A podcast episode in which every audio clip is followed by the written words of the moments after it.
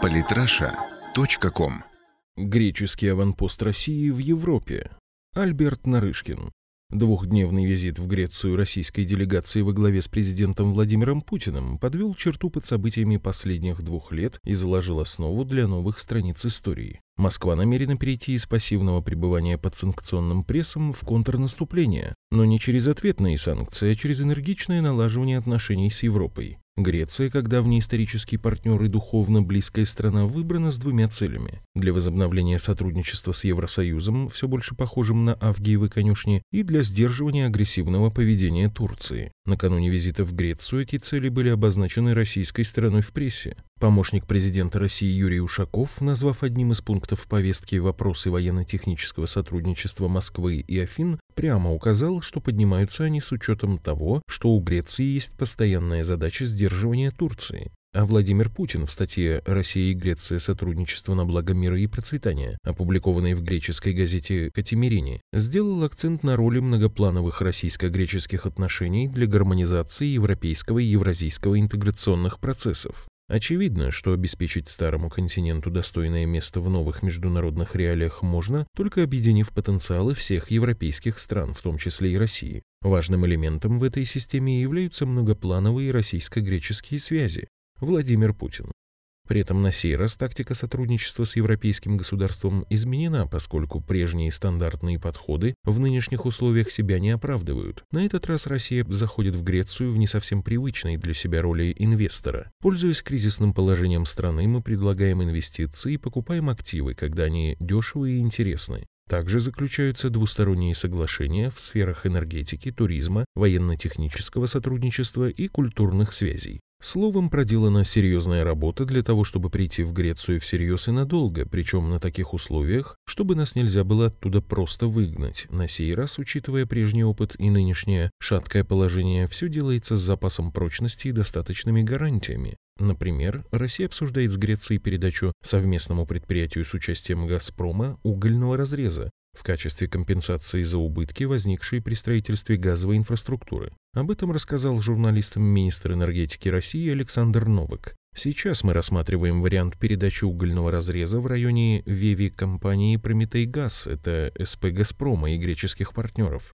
Угольный разрез даст возможность получать доход, так как уголь используется местной электростанцией. Другой вариант привязки Греции – это туризм, потоки которого на полуостров возросли на 523% в этом году из-за проблем с традиционными туристическими маршрутами в Турцию и Египет. По оценке Ростуризма, в этом году Греция заняла уже первое место по количеству бронирования, а прогнозируемое количество российских туристов порядка 1 миллиона человек. При этом Путин отметил, что значительная часть граждан России готова переориентироваться на Грецию, и если оперативно решить вопрос с визами, то количество россиян на греческих курортах может быть и больше. Таким образом, Россия создает для себя естественного лоббиста, который сам теперь будет расшибать себе лоб для решения визового вопроса для россиян, находящихся в изоляции. При этом не исключено, что Евросоюз может даже уступить Греции в этом вопросе. Содержание Афин и так обходится недешево, и если у них наладится хоть какой-то собственный бизнес, это может стать хорошим поводом для сокращения финансовых вливаний. Россия ставит Евросоюз перед выбором или сохранение конфронтации, которая наносит экономический вред во имя евроатлантического единства в отстаивании интересов США, или маленькая незаметная уступка, которая вроде и не требует отмены санкций, но зато позволяет экономить деньги в тот момент, когда когда Европу и так лихорадит от экономического и внутриполитического кризиса.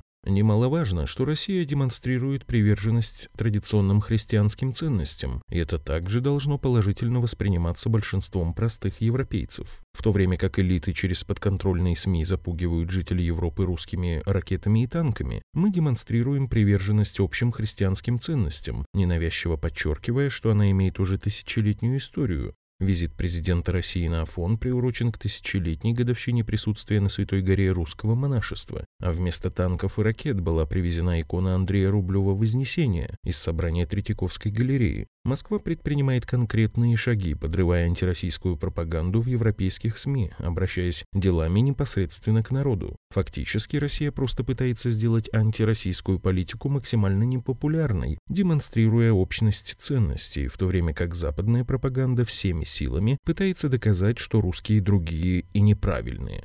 Одновременно с этим были подписаны межгосударственные соглашения по энергетике и сельскому хозяйству, очень важным для Греции пунктом. Для нас они также могут стать выгодными, поскольку в случае смягчения продуктового эмбарго Россия получит недорогие фрукты, овощи и сельхозпродукцию. Тем самым могут быть частично компенсированы потери от запрета турецких товаров, объемы сельскохозяйственного производства Греции и южный ассортимент тому соответствуют. В сочетании с заменой турецкого туризма на греческий можно говорить, что Россия нашла в лице Греции маленькую Турцию с точки зрения даров морей и южного климата. Также Роснефть подписала соглашение о поставках нефти в Грецию, о чем сообщил Игорь Сечин, исполнительный директор Hellenic Petroleum SA Григорис Стергиоулис.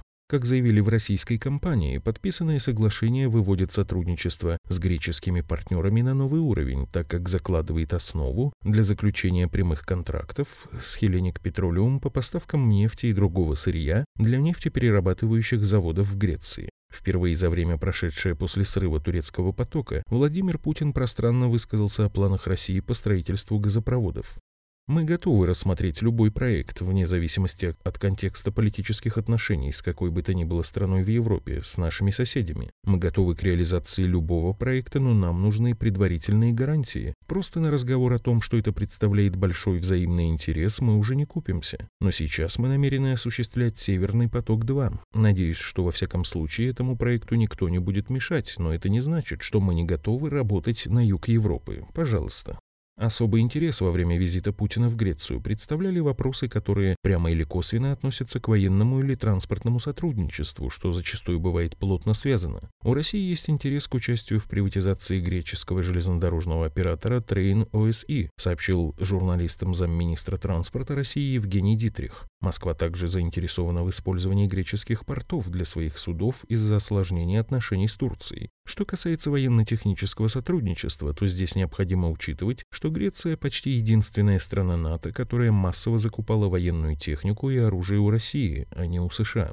Она имеет сейчас на вооружении наши комплексы С-300, катера типа «Зубр» и БМП. Помимо этого, на вооружении греческой армии российское стрелковое оружие, гранатометы и огнеметы. Также Афины присматриваются к нашим дизель-электрическим подводным лодкам. И хотя в настоящий момент это направление сотрудничества отчасти перекрыто санкционными запретами, но как минимум остается актуальным обслуживание уже закупленной техники. К тому же логично предположить, что Греция проявит активность в вопросе обхода санкций для закупки наших вооружений. По имеющейся информации, Россия готова предоставить интересные условия по цене, что для Греции, которая тратит больше положенных по натовским стандартам 2% ВВП на оборону, наверняка будет выгодно. Однако основной момент – это предложение Греции вспомнить о своей исторической миссии по сдерживанию и противодействию Турции. Заявленное Москвой сотрудничество в военной сфере может подразумевать некоторые советы греческой армии в этом направлении. Тем более, что турецкие самолеты регулярно и с невиданной наглостью нарушают воздушное пространство Греции. Но к чему могут привести ответные действия Афин, учитывая, что обе страны, Греция и Турция, являются членами НАТО?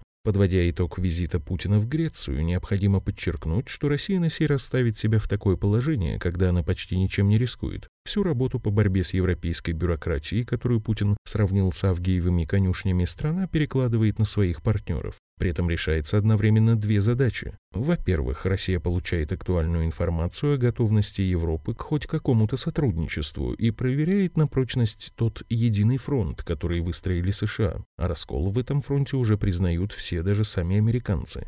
А во-вторых, Кремль добивается расшатывания антироссийской позиции или как минимум максимального ее удорожания. Получив заманчивые предложения от Москвы, европейские страны обращаются к Брюсселю, Берлину или Вашингтону с уже повышенными аппетитами. Мол, если хотите, чтобы мы и дальше были лояльны в вашей санкционной войне, платите больше, иначе мы примем предложение России, которая готова инвестировать и делать прибыльный бизнес. Систематическая работа в таком направлении может попросту экономически подорвать единство в санкционном режиме. Визит Путина – это важный шаг, который помогает пробить стену конфронтации. Если подобные визиты в европейские страны станут постоянными, то даже американского влияния может не хватить, чтобы удержать на поводке всех своих подопечных. Некоторые могут захотеть большей самостоятельности, а это уже будет кошмаром для Евросоюза. И тогда не исключено, что сам Евросоюз институционально перейдет к режиму некоторых уступок. Самые интересные статьи о политике и не только – читайте и слушайте каждый день на сайте polytrasha.com.